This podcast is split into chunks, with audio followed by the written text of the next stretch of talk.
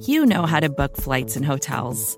All you're missing is a tool to help you plan that unbelievable travel experience. That's why you need Viator. Book guided tours, excursions, and more in one place. There are over 300,000 travel experiences to choose from, so you can find something for everyone. And Viator offers free cancellation and 24 7 customer support for worry free travel. Download the Viator app now and use code Viator10 for 10% off your first booking in the app. Find travel experiences for you. Do more with Viator.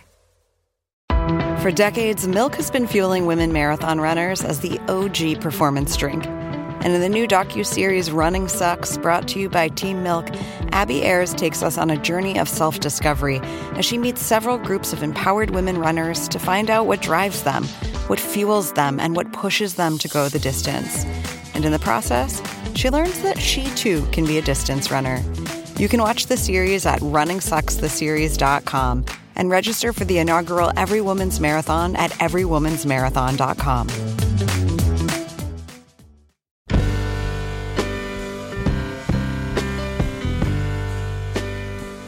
Hello, welcome to uh, the final long form podcast of 2018. Happy holidays. Hey, you guys. It all comes to uh, to another close. What year is this? How long have we been doing this? Uh, who who who did we get for this last show of the year? Uh, the guest this week is Allison P. Davis. She uh, writes for New York Magazine and GQ. She's written for The Ringer, uh, all kinds of places. She does uh, she does the, those good celebrity profiles. She did that Lena Dunham profile recently. Yeah, she wrote about Lena Dunham. Uh, she wrote about Cardi B.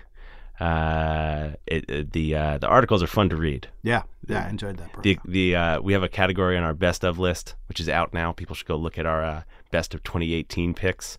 But we did a category historically called highly entertaining. yes, Allison P. Davis, highly entertaining writer. highly entertaining. Hitting the yes. highly entertaining list. yes. Yes. Uh, we're brought to you as always by Mailchimp.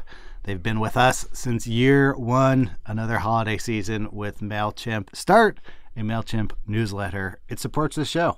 And now here's Max with Allison Davis.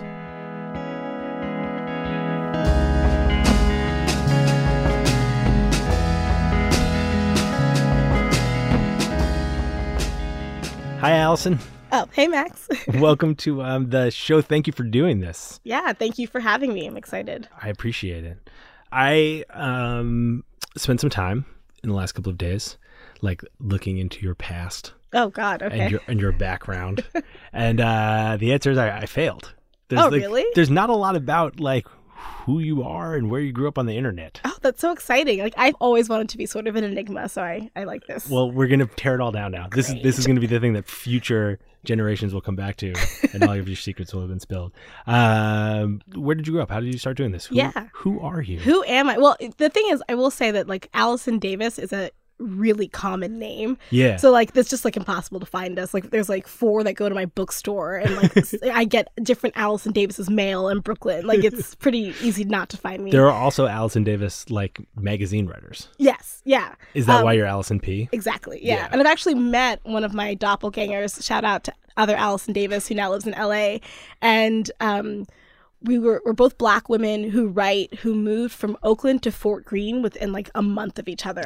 And it was like, okay, this is getting weird. She's a little bit older and is now writing for TV. So I guess that's like my next step. Yeah. So Oh, that's nice to have like someone who's just a little down the whole like your life yeah, span. I Yeah. can just follow her.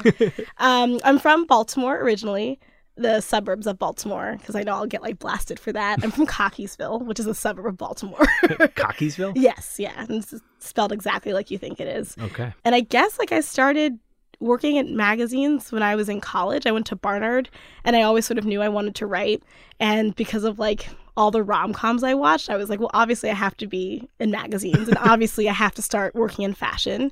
So I interned as much as I could as a student while also like working in the student bookstore to supplement like not having not getting paid at these internships. So I interned at Jane and Teen Vogue and like Brides. And when I went home for the summer, I would do like the local papers in Baltimore Magazine, which is Did you like work for the city paper?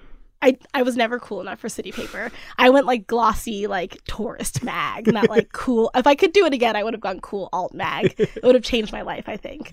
Um, How?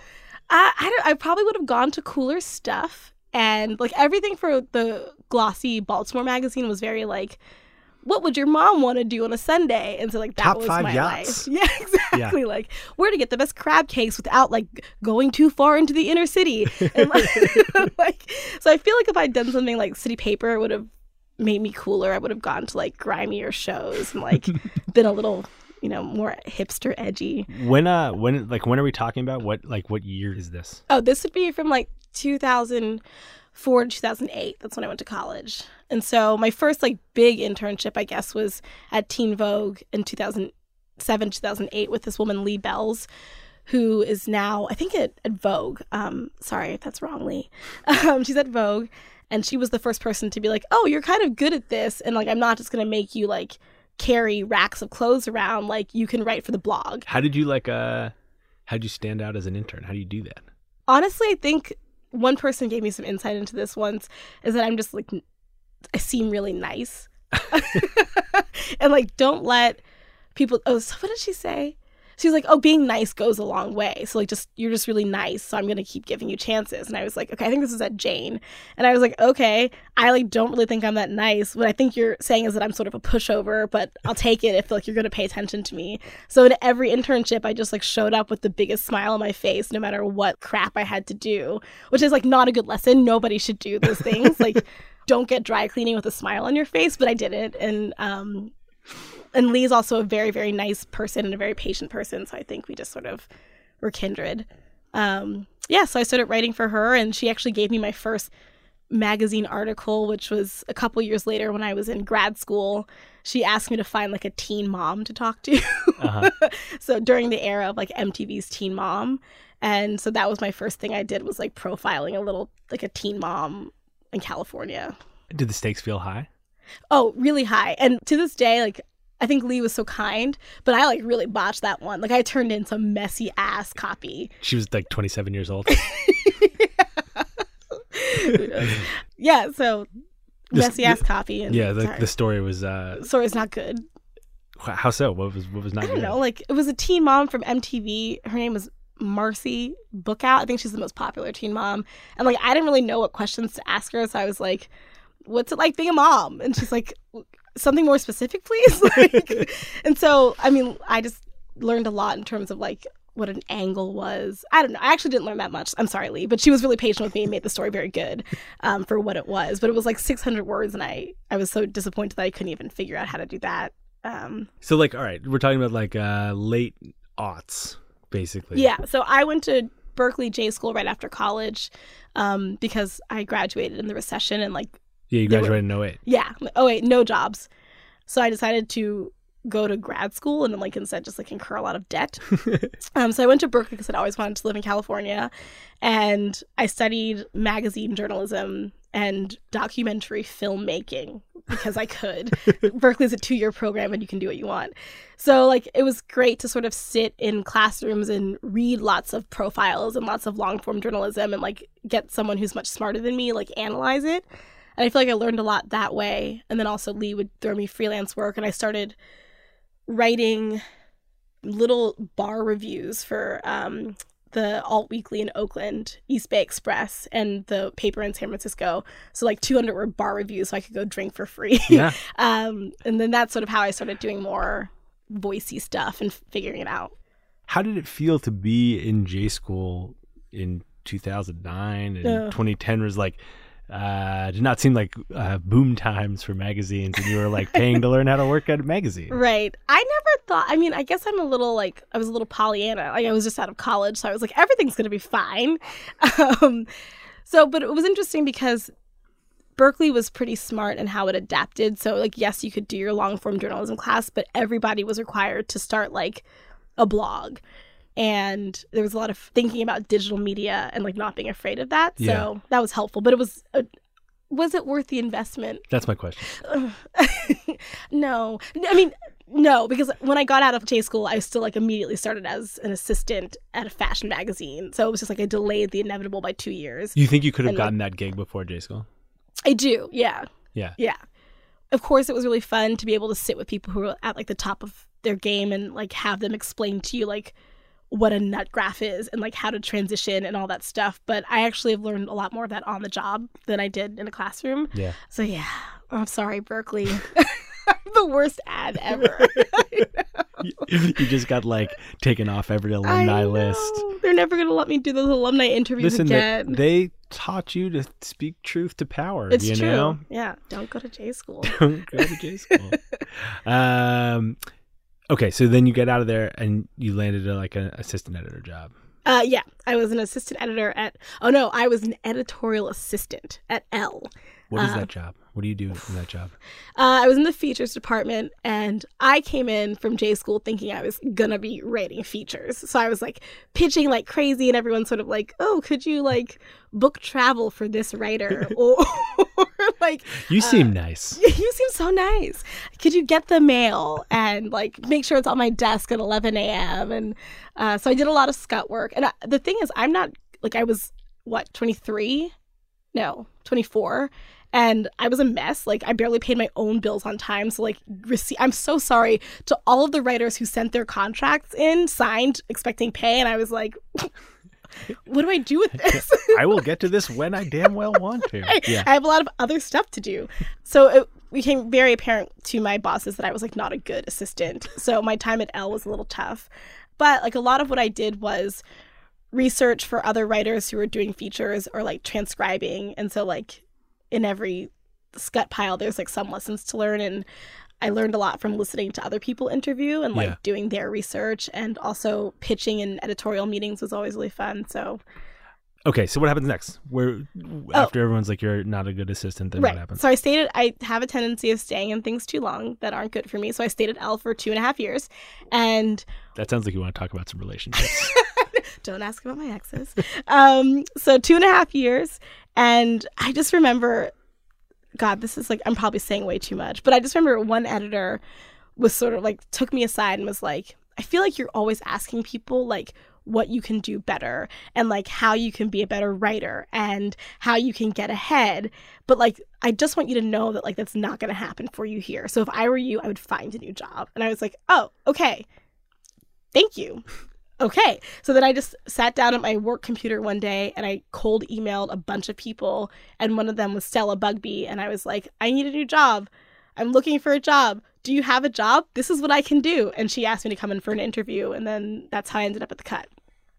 How many emails did you send? I sent like 15 cold emails to any place I could think of, mostly online, like Gawker, Jezebel, just everywhere. And it was weird because I was coming from print and like as an assistant, you don't have any bylines and like trying to go work at Gawker or like Jezebel or even the cut where it was all about voice and a presence on the internet and like a Twitter account and I didn't have any of those things. I'm surprised that like anybody wrote me back.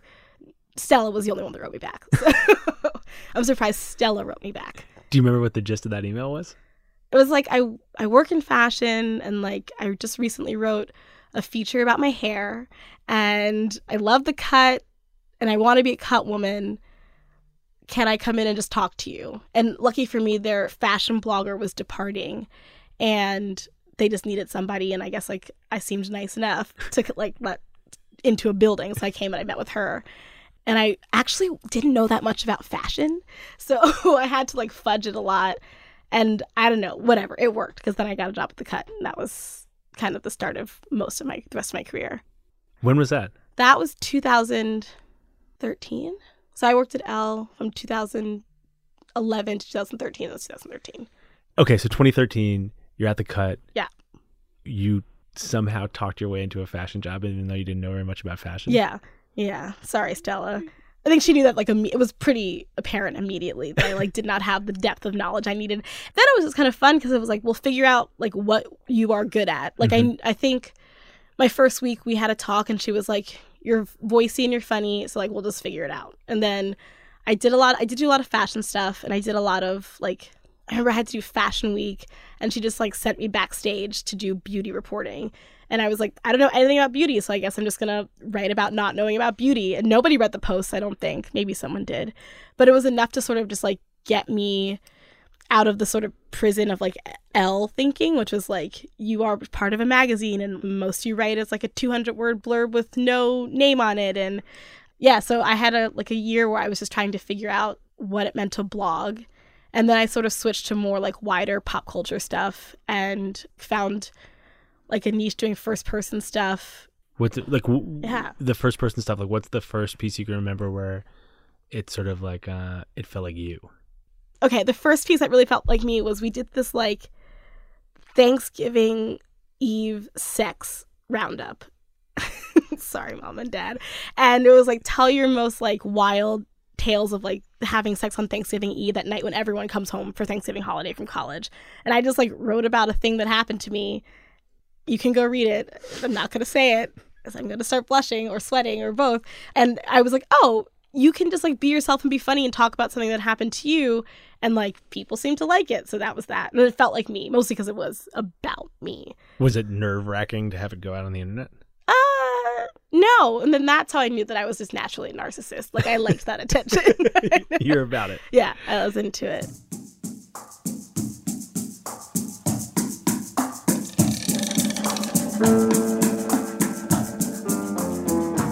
Hey, we're going to take a little break because uh, I have something to tell you. And the thing is uh, that the program is supported this week by Aspen Ideas to Go. Aspen Ideas to Go is a weekly podcast. It's all about the big ideas that are going to open your mind. It features fascinating talks and conversations with the world's top thinkers and doers from the Aspen Institute. It also gives you front row access to the annual Aspen Ideas Festival. You, like me, uh, probably not normally invited to the Aspen Ideas Festival, but now you can go or bring it to you with more than 400 thought leaders who go to Aspen every year to talk about everything from politics to economics, world affairs to arts, culture, science, the whole gamut. There's a huge variety on the show that's going to pique your curiosity. One week, you might catch uh, Madeleine Albright talking about the world and how it works or uh, no longer works. Next week, you might get a lively talk with uh, Adam Grant about how you can make your work life more meaningful. Subscribe to Aspen Ideas to Go right now and get the best of Aspen Ideas every week. Just pull out your phone, search Aspen Ideas to Go on the podcast app that you are listening to this show on right now, or you can go to aspenideas.org slash podcast. Feed your curiosity. Get uh get smarter. Listen to Aspen Ideas to Go. Thanks to them for sponsoring the show. Let's get back to Allison.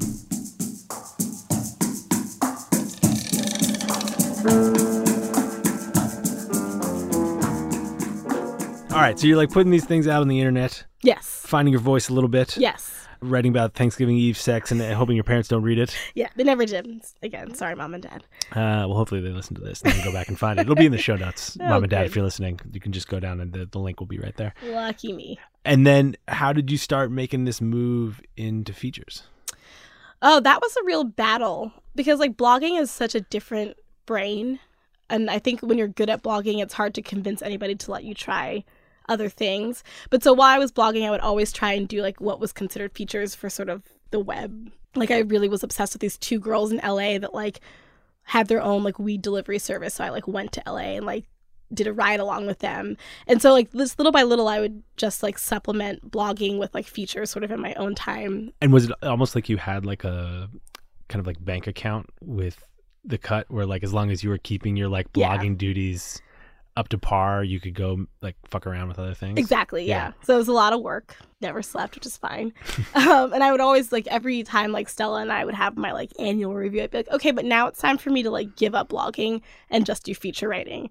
And she was like, "Mm, keep blogging because like traffic. Ma- I, I work at a website. Like traffic matters, and Yeah. like not every feature was like definitely not gonna get as many clicks as like like a good dick joke, you know? um, so I did that for a while and then I just came to a point where I really had much more of a clear idea that I wanted to be doing features and I wanted to try my hand at profiles and I just like didn't have any idea how to do it.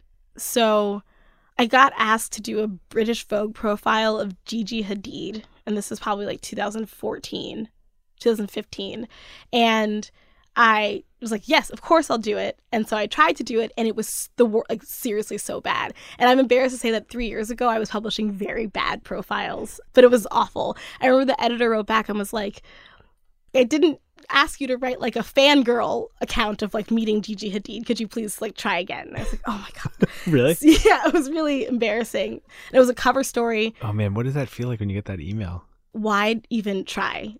honestly, I was like, I should probably just like do something else.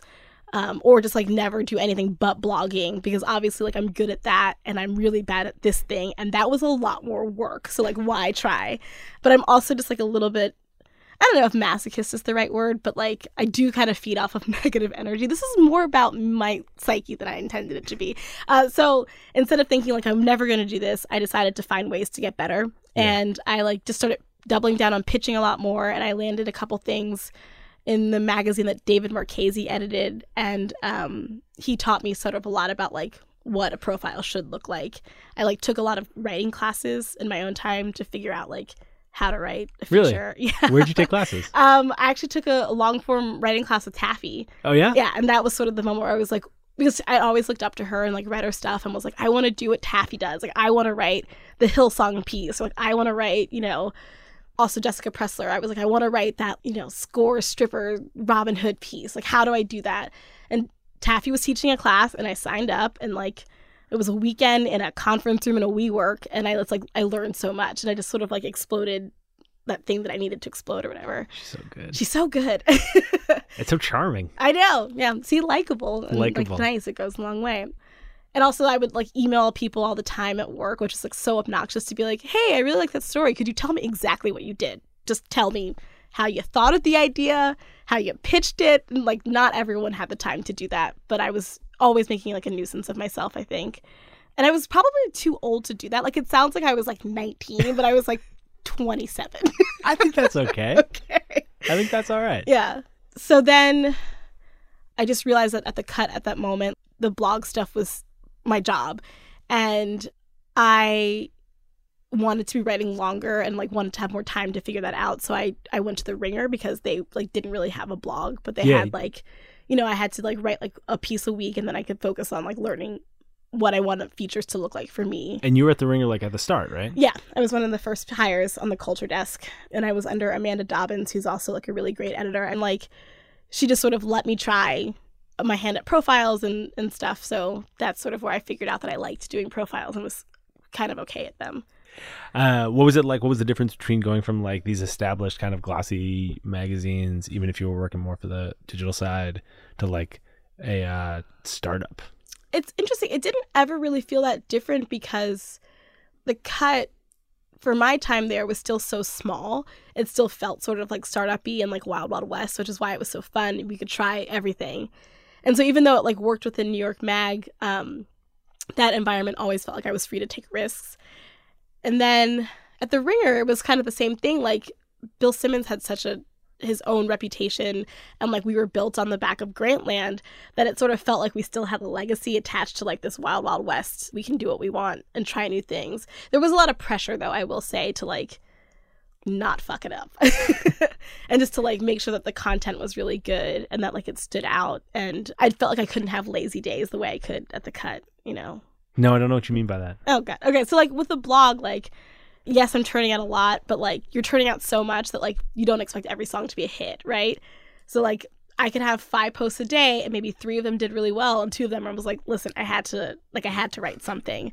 And then at the ringer was like I was writing less and people were sort of like unsure of what it was. So I felt like everything had to be a lot more consistently like a hit. Mhm. It was not, but like I felt like the pressure like it had to be, I think. Was there a, a piece from that early time that you feel like like uh I, I part of what I'm interested in is just like how you find your like rhythm and voice with this. So like if you're not doing the blogging as much, you're focusing on this feature writing. Was there a piece there that was like you felt like well this was this was good? Yeah, I think there was a profile I did of mm, there were three, but I'll go with just the one. um, there was this profile I did of Lainey Gossip. She's Oh, yeah. a gossip blogger, and it was sort of like the perfect like the topic was something that I was really invested in and like knew a lot about and cared a lot about celebrity gossip and Lainey. And I was able to be like voicey and funny and fun, but also thoughtful and hit something that like sort of got at the bigger reason about why we cared about this thing that seems sort of frivolous. And my whole life is justifying like caring about frivolous things. So it felt good to like lock into it in like a long piece. And it was just like, it was, if I could go back, there was like very little about that that I would change, which I think is super Mhm. rare. Um, so that was probably the piece that felt like it did what I want most of my pieces to do. Which is to I don't know, you put in your words. Yeah, like make you laugh make you feel like you're in the room having the experience that I'm having, which most of the time is just like a lot of fun, and makes you stop and think, oh, yeah, no, I get like the bigger picture about why this matters. So can we can we talk a little bit about like the uh, the art of the celebrity profile? Sure, I'm pretty artless, but like we can try. I disagree with that. Um, you've written about uh, at this point like a great many famous people. yeah, yeah, I guess so. You have, Yeah, okay. if you say so. and I I'm interested in the process by which you do that. Like, I have all these assumptions about how celebrity profiles work. Like, Yeah, they're heavily negotiated uh, beforehand. You get a limited amount of time. yeah. Uh, has that been your experience? Are these things like heavily negotiated before you get in there? How does that work? Um, it sort of depends on the person, I guess. And I think that the cut's been when I've been doing a lot for the cut. I think it's we're sort of lucky because people don't quite they haven't previously thought of it as like like when New York Magazine asks because there is a little bit of a difference in like the public eye, I guess. And so like when we ask, they're like, "Oh, this website's asking like this great website that we like a lot, but it's not going to require the same like let's negotiate. Can you ask this or can you not ask that?" Again, it's just like you get to be a little bit freer, I think.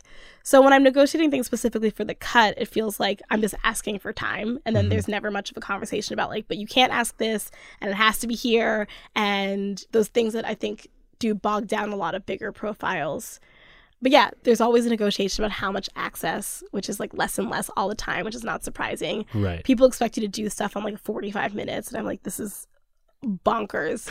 So I try. Do you do that, or does your editor do that? I do that. I don't know why.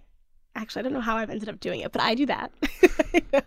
and sometimes for like like the cut does digital covers and sometimes for those like other people will help wrangle editors will help wrangle when it involves like a bigger shoot and things like that but for the most part like i make the first ask. And i always ask for like the stars and the moon like mm-hmm. can i get three days traveling across country with so and so and they're like how about 90 minutes in a restaurant? And i'm like let's find the happy medium.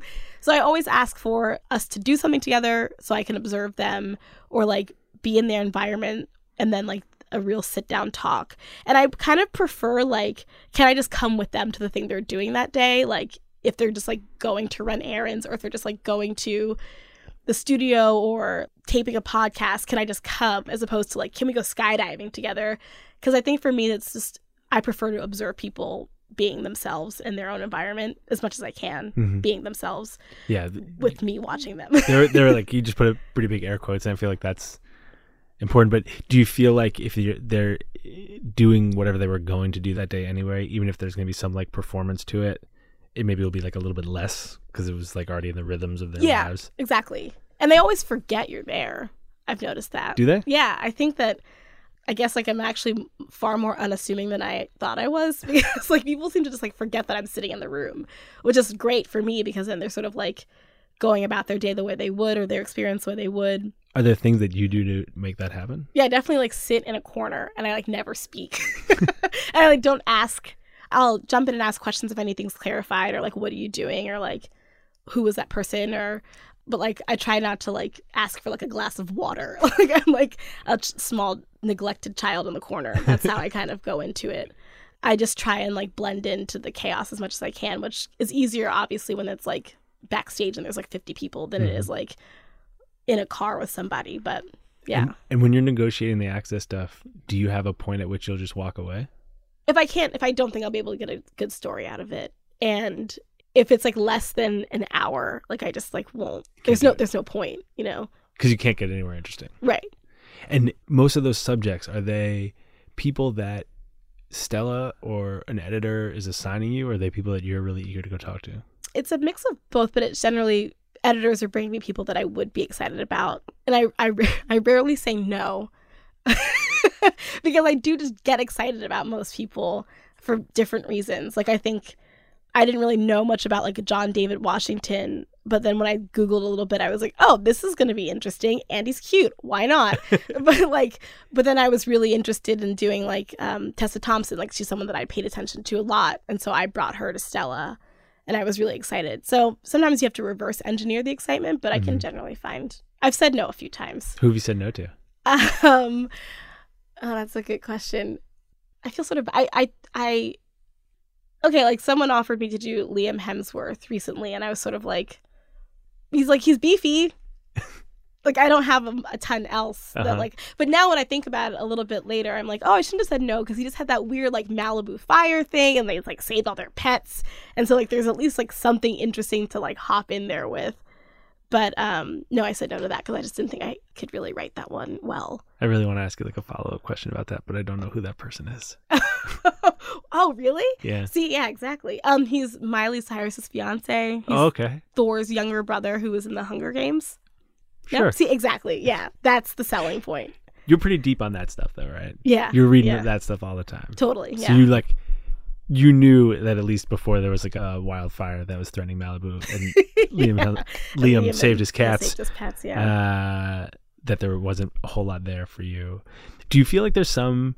I've sort of uh, gotten the sense sometimes when I've talked to like celebrity profilers that there's like uh, a sport to it almost, where it's like you can kind of find the interesting thing about anyone. yeah, totally. Is that part of the game of it? Is like I'm gonna figure out the interesting thing about this person. Yeah, treating people like like puzzles. Yeah. totally. Yeah, like I mean because so much of celebrity journalism is like here's the peg, right? You kind of have to pay attention to this person because they're being offered or they have a movie coming out so they'll do the interviews.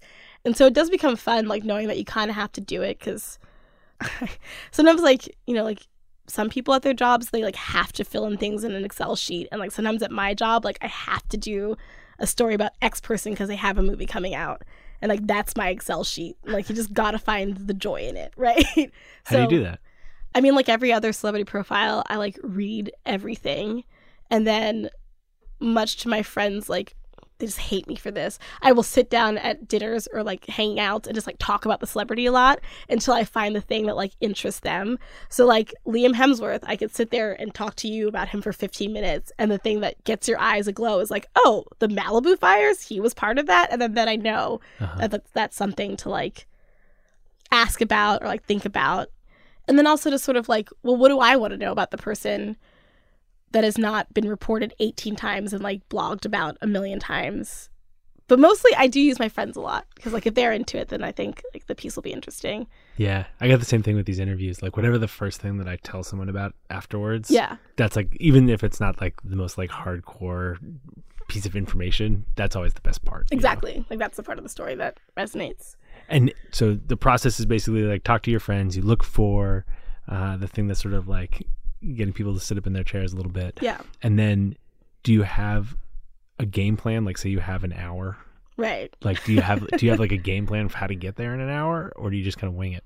i wing it much more than i should admit i like to say i use my intuition but it's also just like i feel like every time i go into one of these i've like forgotten the thing that like worked before so i'm just like winging it but no like you go in with your questions in order and like at this point you sort of can like i can sort of sense when like okay we're probably hitting like the 40 minute mark so i should probably like switch into a different mode or like get to that question that i like don't want to ask now Do you always have those questions? i mean doesn't everyone always have those questions yeah, maybe. I don't know.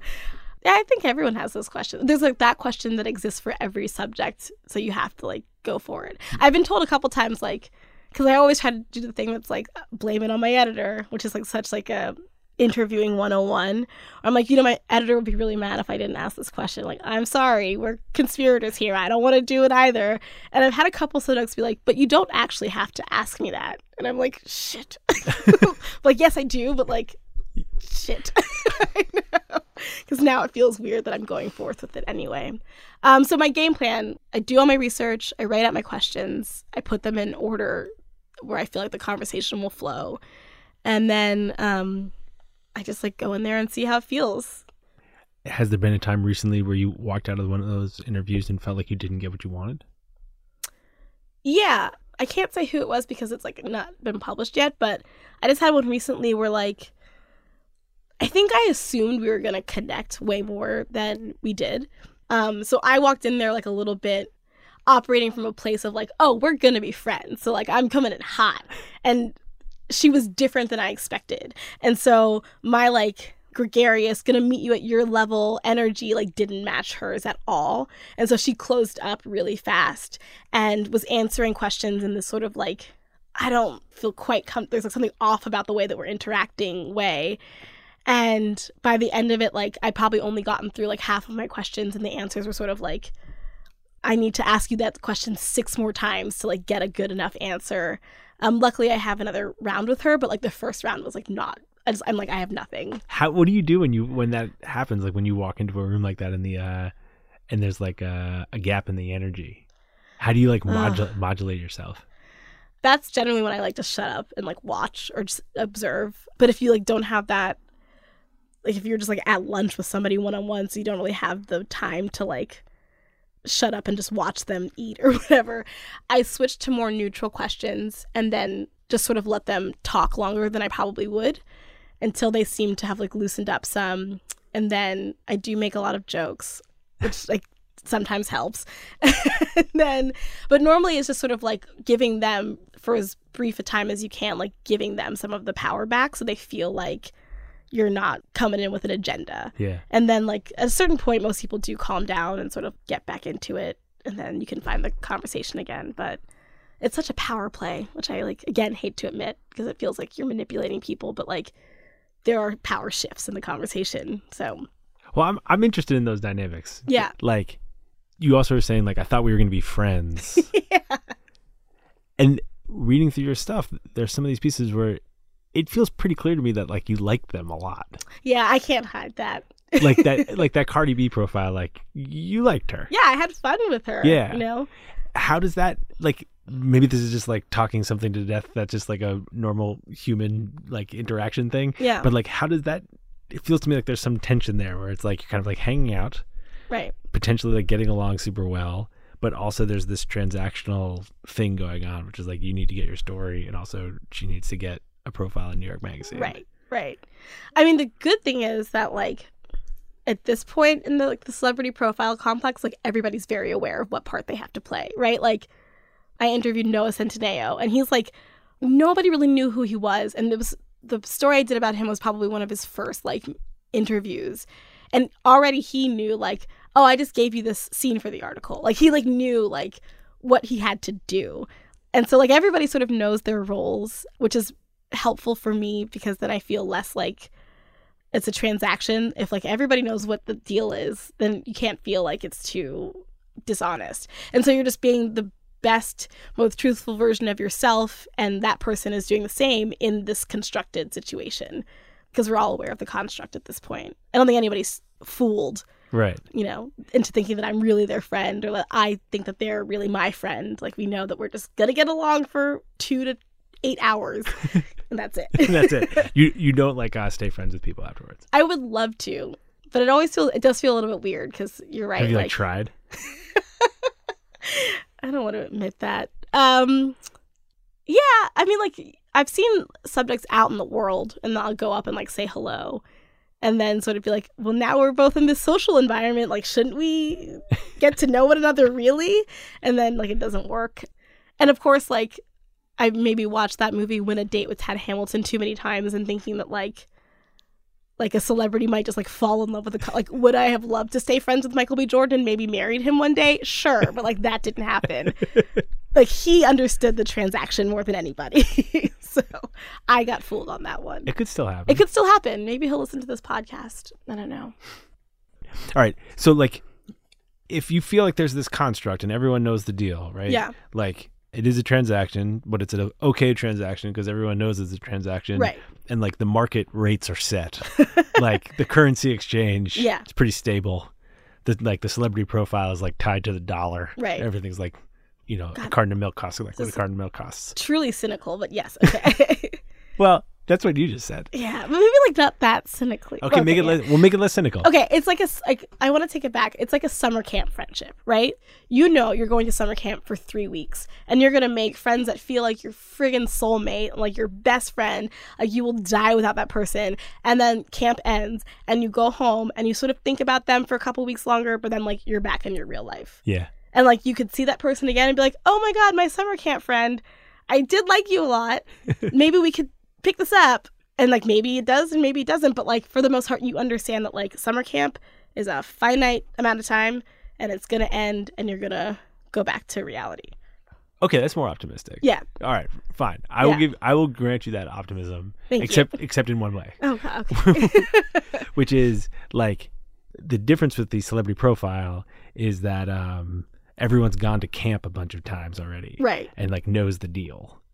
So it's it feels to me from the outside like such a defined experience now Right. for both the subject and the writer and the like final product that I wonder as someone who's like a couple years into doing this and doing it in a very like at a very high level in very prominent places like you've had many stories now that have like broken the internet and gone crazily viral and all this stuff do you feel some urge to try and like go to a different summer camp like do you feel some urge to break that mold somehow or is it kind of impossible at this point I don't think it's impossible. I think like yeah, there's like a list of things that these profiles have to do, right?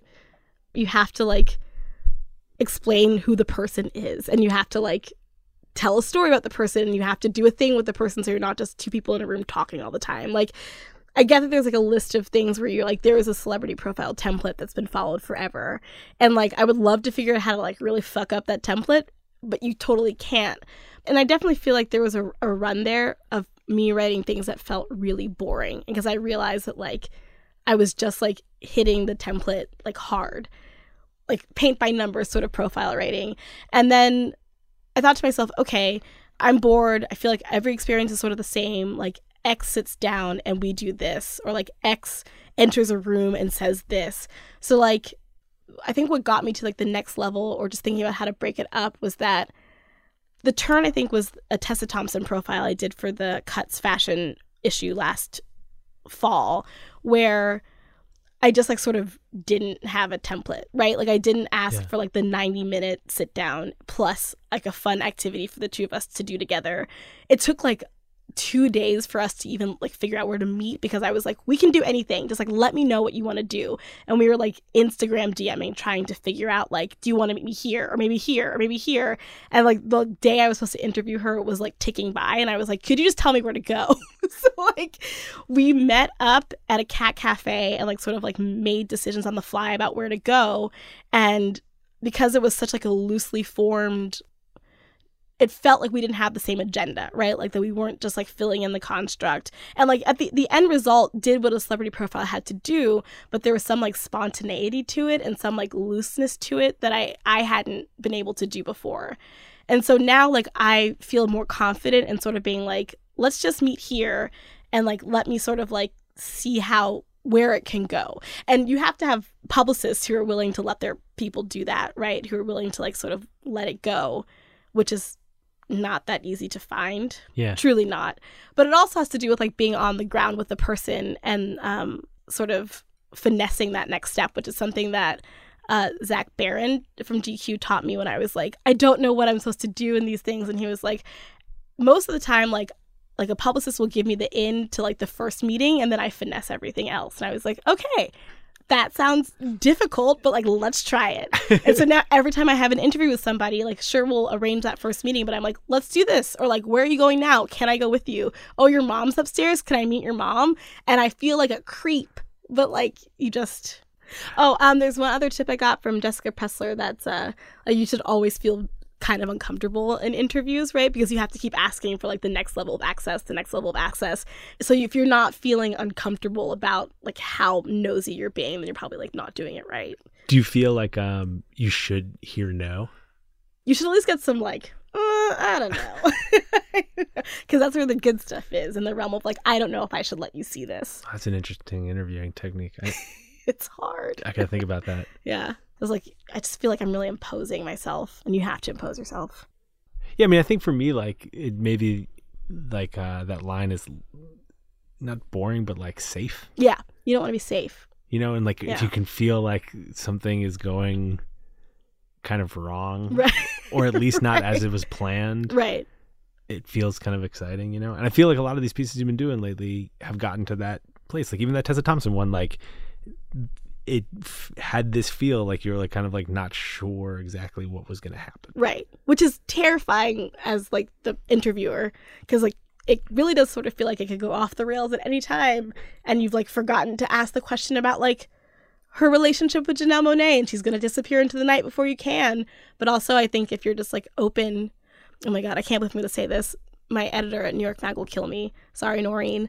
If you just put that energy out there, generally people like meet you where you are. So Wait. if you're open and you're like, We're, we can do whatever, people will sort of like return that energy. Unless you walk in and you're like, "We're best friends," and they're Yeah. like, "I don't want to talk to you." Yeah, you got to pace yourself there. Can't scare him with all the energy right away. Wait, why would that bother Noreen? She's been on the show. I know Noreen a little bit. Oh, because she hates when I talk about like energy in the universe. I'm like, I can't help it. I lived in Berkeley. Like, I drank some of the Kool Aid. so I do talk a lot about that. Um, we should talk a little bit about this last thing you did. Yeah. This last piece you wrote. Yeah. It's about uh, Lena Dunham, and I should say that uh, I've worked with Lena. I know her, Yeah. and I've worked on her podcast. So you know, I'm not like an objective character in this thing. Uh, but that felt to me like a profile that did not uh, was not paint by numbers, Oh, no. That one, that was like, uh, way outside the lines. yeah, that was like advanced art class for me. I was, even me, I was like, what the hell? What is going on? What what am I doing? what how is this still going that was actually very. It was very stressful but it was very exciting to be like oh i can we're still i can do this and i can come here and like you're still gonna text and like we can just keep talk like just like kept leveling up in this way i didn't expect and that was truly exciting but truly stressful With her in particular, like someone who's been written about so much. right What were your expectations? So it was originally conceived as like a smaller profile, and then some like stuff happened to her that like delayed our second interview. So we just ended up having like a lot more time. And like, so I went to her house in LA twice over the course of two days, and then we were supposed to have a, a, another meeting in New York, but that got delayed because she had to go to surgery. And because of that, she was like just sort of chatting with me like in the interim. And then like we just like kept talking. And then we had another meeting and she was sort of like, Oh, there's more to say. Can you meet again? And I was like, Okay. And then so I said, Can I come here to meet you? And it happened to be her like parents' house in Connecticut. And so like everything sort of just like got sort of like delayed in a way that gave it more space for us to build a bond that then meant that I could like keep asking for the next thing, if that makes sense. That does make sense, yeah. Yeah. But what was your what do you think that experience would be like? I thought it would be I thought she would talk a lot because like she doesn't hold back, right? And that's been well chronicled across all mediums. And um so I expected to have like honestly I expected to sort of have like the experience that like David Marchese has in his in conversations, right? Where like he knows he's gonna get like two long sit downs with the person and they're gonna say some crazy shit. And then I would have to sort of like build a narrative around the crazy shit. And I sort of thought we would talk a lot. I would go through all the big controversies in the past years, and then I would sort of write about my like two hours with Lena Dunham, my four hours with Lena Dunham. And I was interested in that because I think obviously she'd been somebody that I'd been exposed to for so long and thought about for so long whether or not I wanted to as like a, a consumer of culture. And also because she was a young woman in Brooklyn who wrote about and thought about and made shows about a life that I was sort of adjacent to. So I was interested in how that thing that felt like a couple degrees away could have gone in that direction. So I just wanted to talk to her about that and about the pets and about being hated and about being hated and knowing about being hated and still continuing to be out there, putting yourself out there to be hated more. But I did not expect the level of like just the volume rather of what I got in within those little buckets. It was like overflowing, you know. You you kept saying like it was stressful Yeah, in a I way mean, that you didn't say that about other things we talked about. Why like what was stressful about it? just the feeling of like what is going on? That i think that's really what stressed me out. It was like what is going on? Also sort of like well what am i going to do with all of this when i have to sit down and write? And that's like the thing of course it's like always in the back of your mind. Like i'm doing all this i'm experiencing all of this. We're like talking all the all the time but i have 10 hours of tape and Right. a notebook full of scene and at some point i have to do that like make that 7000 words.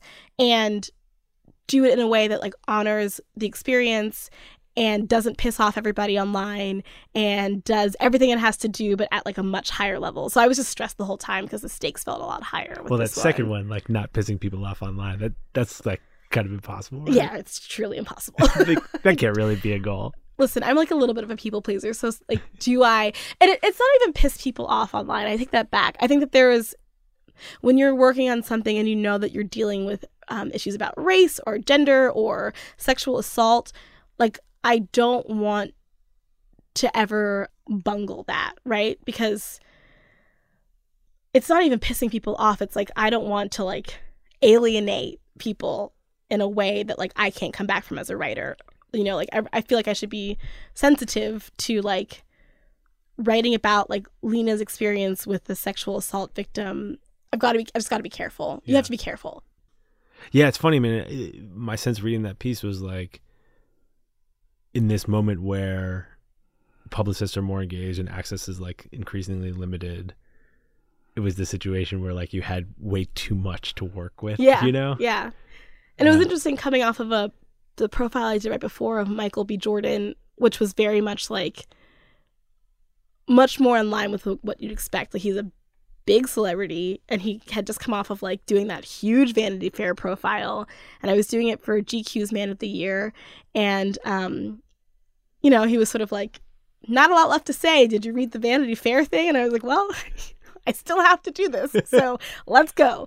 And uh he gave me just what he wanted to give me and he gave me a couple hours in a restaurant and that was it. And like not i didn't get really get a follow-up. I didn't get to like text him. I tried to text his personal assistant a bunch to be like is michael available to chat? And that was one of those things where i was like i'm going to try to, use that two hours to finesse the next step. Like i'll ask him to get a drink after or like we'll go like do xyz and he was very much like no me and my publicist have arranged that we're going to have this dinner and then i'm going to go live my life. And so that was when I was like, well, I don't really have a ton because it's the two of us sitting in a restaurant, Yeah. you know, having like a good conversation, but like the restaurant's empty and like it's like literally just all I have is this. Well, that I mean, that's the part of your job that I find so like intimidatingly hard. It's just like, all right, you're gonna sit in a restaurant, empty restaurant, Right. with a very famous movie star. It is the least natural like human interaction possible, and your job is to get him to like say something honest and human. Yeah. It's not easy. Fucking hard. It's pretty hard. Sometimes it's hard. Sometimes it's not, but like sometimes it's really hard. But you know, you go on a lot of Tinder dates and you just like it's the same skill set, to be honest. Really? yeah. Like how do we get over the awkward hump to have a human conversation with the person you just like don't really know that you just like met online? like tell me how Tinder dating is any different from like doing a celebrity interview. I don't know. You tell me. it's not. Yeah. it's the same. I really think it's the same skill set. So Do you walk into Tinder dates sometimes with just like a lot of like this is gonna happen energy, and it just doesn't Um, match up? I have been accused of like interrogating people during dates. They're like, slow down with the questions. And I'm like, again, same skill set, so can't. Uh, I'm I'm a, I- I'm an old uh, married person, so I don't have the dating experience, Ugh. but I have that experience a lot. Except for me, it's at um kids' birthday parties.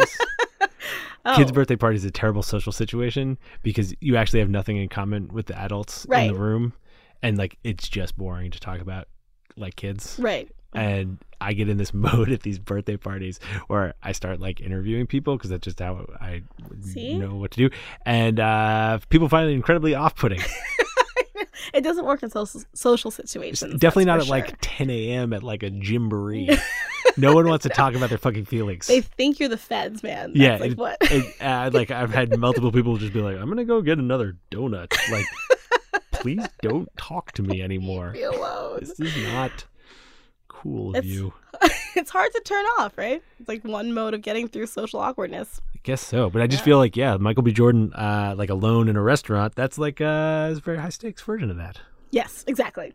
And the exact opposite of like the Lena experience, which is weird to have in like the same month, like sort of like whiplash. All right, so you decided that this is what you wanted to do. Willed your way into fashion magazines. You're uh, good at the editorial part of assistant, bad at the assistant part of Terrible assistant. Terrible at the assistant part of assistant. Saw like the uh, magazine industry crumbling around you. Right. Stuck with it because it was the only thing you wanted to do, and like it has worked. You now have the thing that very few people have, which is that you get to write, you get like paid decently to write big stories. Yeah, please don't jinx me though. Like it, it never feels like it's gonna last. Do you still feel that way? yeah, of course. Like I like I, I feel really lucky to do what I'm doing, but it's also like taste change. People are always like learning how to do this and like getting really good and leveling up. And so like I could be doing this this year, but then like next year there's somebody else who's like even better, and then I get like no assignments. You know, it's just like people could stop caring about celebrities, and then I like don't have that'll that'll never happen. no, that will never happen. But yeah, it does sort of feel like both sort of like, are you guys sure you want me to keep doing this? Because I will, but are you sure? Feeling and also just like knowing that like things move really really fast now, and like I could be like not the person to do this by like next year. You know? It's interesting to me that you're where you feel stress is like people coming up underneath you and not like the industry imploding like like it not crashing down from on top of you you know right. Oh. like new york magazine's like out trying to sell and you guys are unionizing Right. and this industry in which you find yourself it's a different kind of perilous than it was when you like you had to go to grad school but it, it's in a tricky moment Yeah. But maybe because I've always like as long as I've been doing this, it's been tricky and perilous and like about to implode. So it just feels like every day. Like it's like the same every day. It doesn't feel any different. yeah So I guess I'm just like used to this level of anxiety. I don't know. I wouldn't know how to work in this industry any other way. But also like I just I'm gonna sound so Pollyanna again, but like I have to believe that like at the end of the day, people like want to read good, interesting pieces that are thoughtful and well reported by people who have good voices. And maybe it won't be like a glossy magazine, and maybe like people won't get like nice salaries or livable salaries. But like this will exist in some way or another. And like, so therefore, yes, I have to watch my back because like somebody else will crop up immediately, you know? Yeah, I mean, if some twenty something starts asking you how you wrote that Lena story, Not writing back to the emails. definitely do not pay back that kindness. no, anyone's free to email me. I just like I, like I think we've spent the hour establishing that I have no real advice other than like don't fuck it up and be afraid all the time. That's the key to success. Don't fuck it up. Be a little bit anxious all the time. oh, that's like um, that's gonna be the last thing that anyone says on the podcast in 2018. And uh, Cool. Cool. and I think it's cool, perfect. cool. Hey, Allison, thank you for doing this. Yeah. Thank you.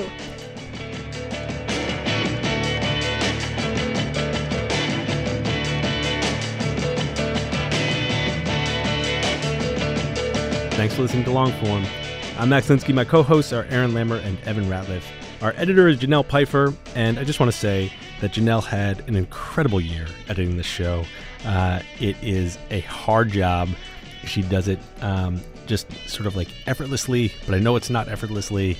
It actually takes a great deal of effort. She just makes it seem effortless, and she makes us seem uh, a lot more intelligent than we are.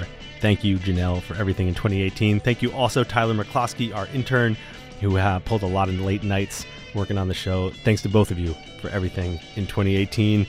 And uh, thanks to our sponsors, who also made this show possible in 2018 MailChimp and Pit Writers. Uh, their support makes it possible for us to do this show. And uh, as you may have picked up on, this is our last one of 2018. We've got a uh, rerun from the archives we're going to put through the feed next week. But we will see you in January. We'll be back the first week of January with a new episode. And until then, there was one question that I really felt like um, I had to ask Allison. So even though I thought I had given her the last word, there was one more thing we had to talk about. I feel like uh, I have to ask you Okay. about um, uh, BDE. I can't escape it. What would you like to know? I mostly want to know whether you feel like you could escape it. no. I know this is like it's so funny. I wrote that blog post like right after I like killed myself to write this story about sex robots for the magazine. And BDE was like Just say what it is first. Oh, for the it's, um, one human being on Earth who doesn't know. stands for big dick energy and like just go read the thing because I like don't want to have to explain what big dick energy is. You have to explain it. Okay, okay. It's um it's because of Ariana Grande's now ex-boyfriend Pete Davidson who is like people were trying to figure out why she was so attracted to him. And so this like thing conversation started online about wow, he looks like he has a big dick. And that's big dick energy, like looking like you have a big dick. You got the confidence and like the swag that you just have a huge dick. And men and women can have it.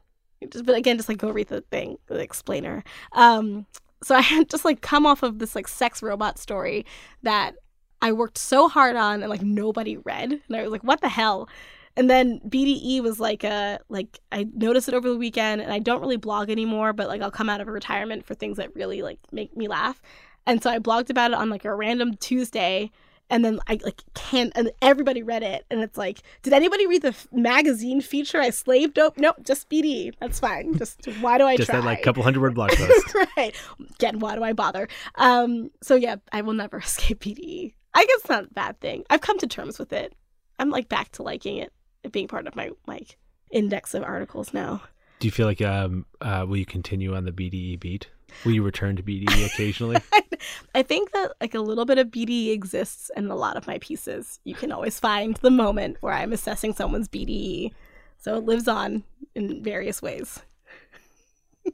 okay, that's actually going to be the last words of someone here in 2018. That's better than like anxiety and fear. So Allison, thanks. thank you. Why do you run? Why does anyone? I always thought that runners loved running, and that's not the case. Most runners hate running, but they choose to do it. In the new docu-series Running Sucks, brought to you by Team Milk, Abby Ayers learns why women runners everywhere are driven to go the distance. It really is about taking my power back and proving myself wrong. Team Milk is about fueling women's performance and helping them along their marathon journeys. You can sign up now for the inaugural Every Woman's Marathon taking place in Savannah, Georgia on November 16th, 2024. Learn more and register at everywomansmarathon.com.